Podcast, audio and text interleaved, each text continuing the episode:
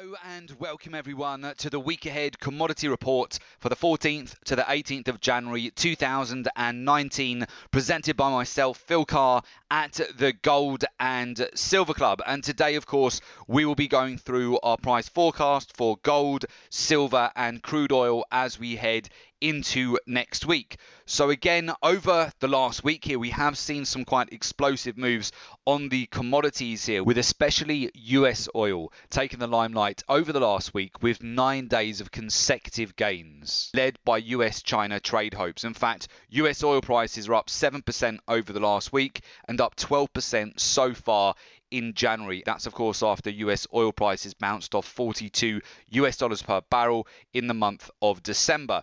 In terms of the precious metals, we have definitely seen a consolidation week here for gold, silver, and also platinum over the last few days. But ultimately, gold has edged higher here on Friday on expectations that the US Federal Reserve might halt its monetary policy tightening cycle. So, with that, let's move over to the charts and we'll talk you through the key levels that we're looking at as we go into next week. Firstly, let's move over to US oil. And this was identified last week as a trade idea here as well. And I hope actually some of you did manage to capitalize on this breakout. It has delivered for us 330 points over the last week. Ultimately, what we were looking at here in terms of crude oil for a trade setup was the potential to break through this downward trending channel, which had been in play since oil prices began to correct at the beginning of October. Last week into the close, we retested that zone of resistance and it it was in fact on Monday where the price action broke above that zone, closed above the 20 day moving average. And you can see here where we've been building up some pressure at the previous level of support, which was turning into resistance, which effectively a breakout from that zone gave us our entry to get long. And we've capitalized on that breakout to the upside and banked here our 330 points. Now, what I'm looking at as we go into next week is going to be pullbacks as buy opportunities. I am anticipating the potential for a revisit back towards that previous level of support again here. We could actually start to develop into a head and shoulders pattern here as well, particularly given that oil prices pull back 2% into the close on Friday. So what I'm looking at from a trade idea point of view is the potential for oil to pull back, come back towards the 50 US dollar per barrel level. And from here, if we see evidence of support, I would be looking at the potential to buy back in at that zone, then ultimately looking for a target of 55 US dollars per barrel here on US oil. So then what I want to do is just take you out to the weekly chart here for oil. We can have a look at this together in terms of the price structure we're seeing at the moment. You can see very clearly a V-shaped reversal on the weekly chart. We've found support certainly at 42 US dollars per barrel, which has been a very important level going back to the last couple of years here, back to 2016. We can see where the price action has found support at that level previously. We've now seen over a $10 move to the upside, so over a thousand point move off the lows here from mid December. And we're certainly building this price structure on the weekly chart, which could lead to further gains here as we continue to go through this quarter and, of course, into April as well. So there could be quite a lot of upside left. So therefore, we're looking to start to build positions here as we progress throughout this quarter and, of course, as we go into the summer months here as well. So the next major levels I'm looking at, we've broken above the $50 level. I'm looking then at 55 US dollars per barrel as the next major target here, which from the current price right now is approximately about 350 points, but I'd look for a pullback buy opportunity on that as long as we do see that. Obviously, if we don't see follow through to the upside and we get some sort of corrective low, a pullback again back towards a 45 or 42 US dollar zone, we would wait and be patient and we would take opportunities as they arise if we were to see a sell off to the downside. But at the moment, certainly the price structure here on the weekly chart is constructive and it's also constructive on the daily chart as well where we've now broken above that downward trending channel which has been in play since October so absolutely I would have oil on the radar here as we go into next week. Now, moving over to gold, gold has now seen four consecutive weeks of higher closes. You can see here where the price action closed at 1,287 US dollars per ounce on Friday.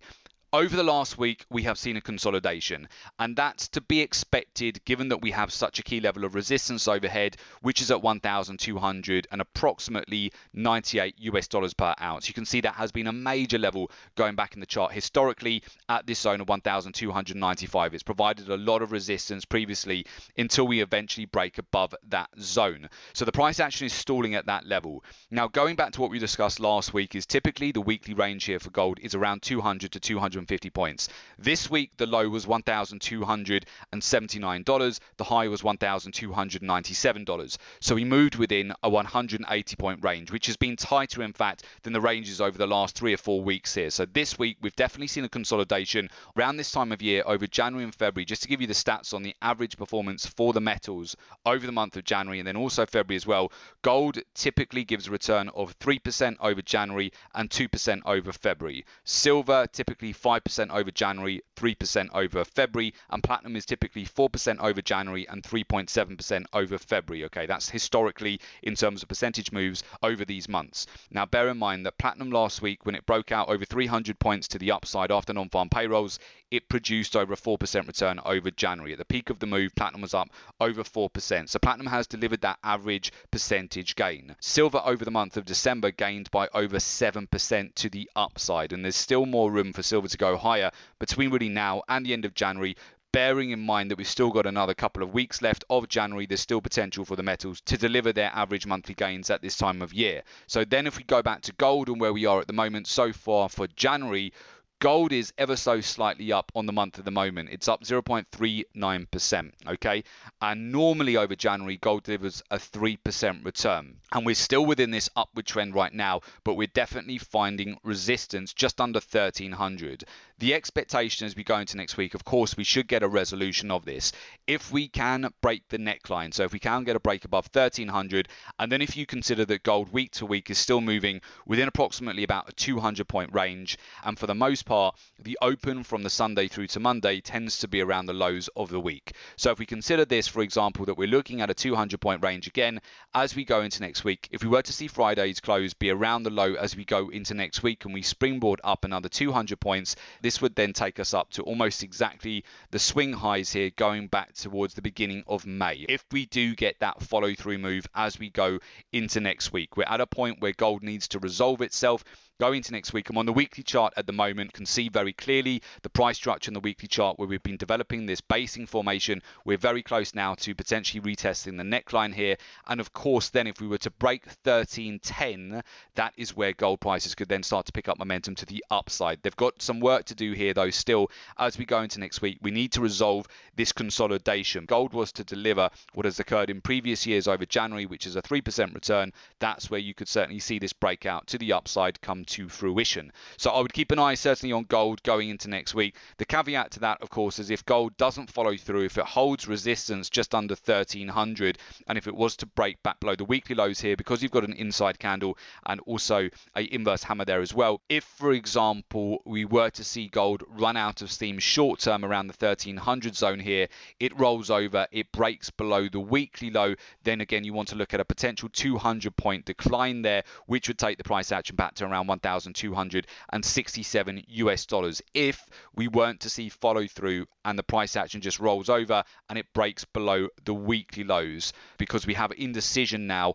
on the weekly chart, although the overall trend is upwards. And I would suggest the probability at this time of year favors an upside breakout as opposed to a downside breakout. If we move over to silver, certainly the price action that we saw on silver over December was very constructive. So we saw a breakout to the upside over a 7% move, in fact, over December. And of course, at the moment, we're finding some resistance just at this neckline, which is not a huge surprise given the fact that when we broke through $15.60 per ounce here on silver, going back to July, we consolidated for about three weeks here before it then got going to the downside again. And we've broken above that level of previous support, which is now providing some resistance. In fact, we closed just about above it as well on Friday, but we are consolidating at that point where it's been a major level of support historically for silver around that $15.60 zone. What we might see next week now is the price action starts to springboard higher. We also have an inside candle here on the weekly chart. What I would look out for in terms of momentum here is if silver is able to break above the swing highs here, which reside at approximately $15.90. If we break above that level, that is where we could really start get going to the upside here over the next couple of weeks of January. We've had quite a tight range on silver over the last week. It's a 30 point range, so it's been fairly tight consolidation on silver, but this is going to build up some pressure pressure. So once we have a breakout, it could be quite sizable. And silver, of course, likes to do that. It likes to build pressure and then suddenly have these big breakout moves. And that's, of course, what we saw going back to mid December after the FOMC statement, where silver broke above resistance, back above $14.77 per ounce,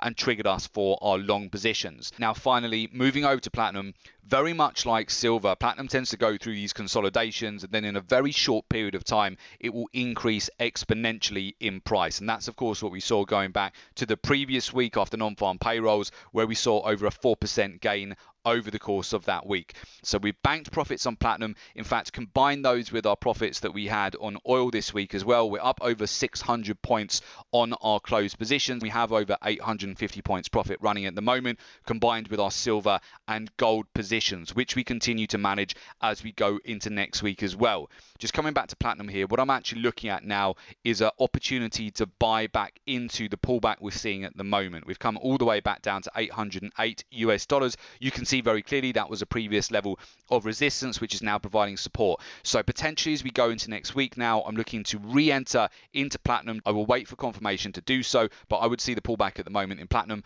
as an opportunity to buy back into this once the correction is finished. Platinum produced such a large return in a short period of time. It's not surprising here to see a bit of a pullback, but I perceive that as a really good opportunity to buy back into platinum once we have confirmation to do so with a view to see higher prices as we certainly get into February, where platinum typically produces a return of 3.7% over the month of February. So, with that, I hope that helps. And of course, if you would like to join our community of successful traders at the Gold and Silver Club, there is an opportunity for you to do so you can become a member of our private members live trading room program. As a member, you get access to exclusive live trading room webinars. You get real time trade alerts, trading research and market insights, access to our private members academy website, and also access to support and mentoring. For more information about the service, please go to www jointhelivetradingroom.com. The link is also below this report in the description. So just click on the link, make an application, and we will, of course, get in touch with you ASAP. And also make sure you subscribe to our YouTube channel. That way, you're kept updated with the latest commodity reports.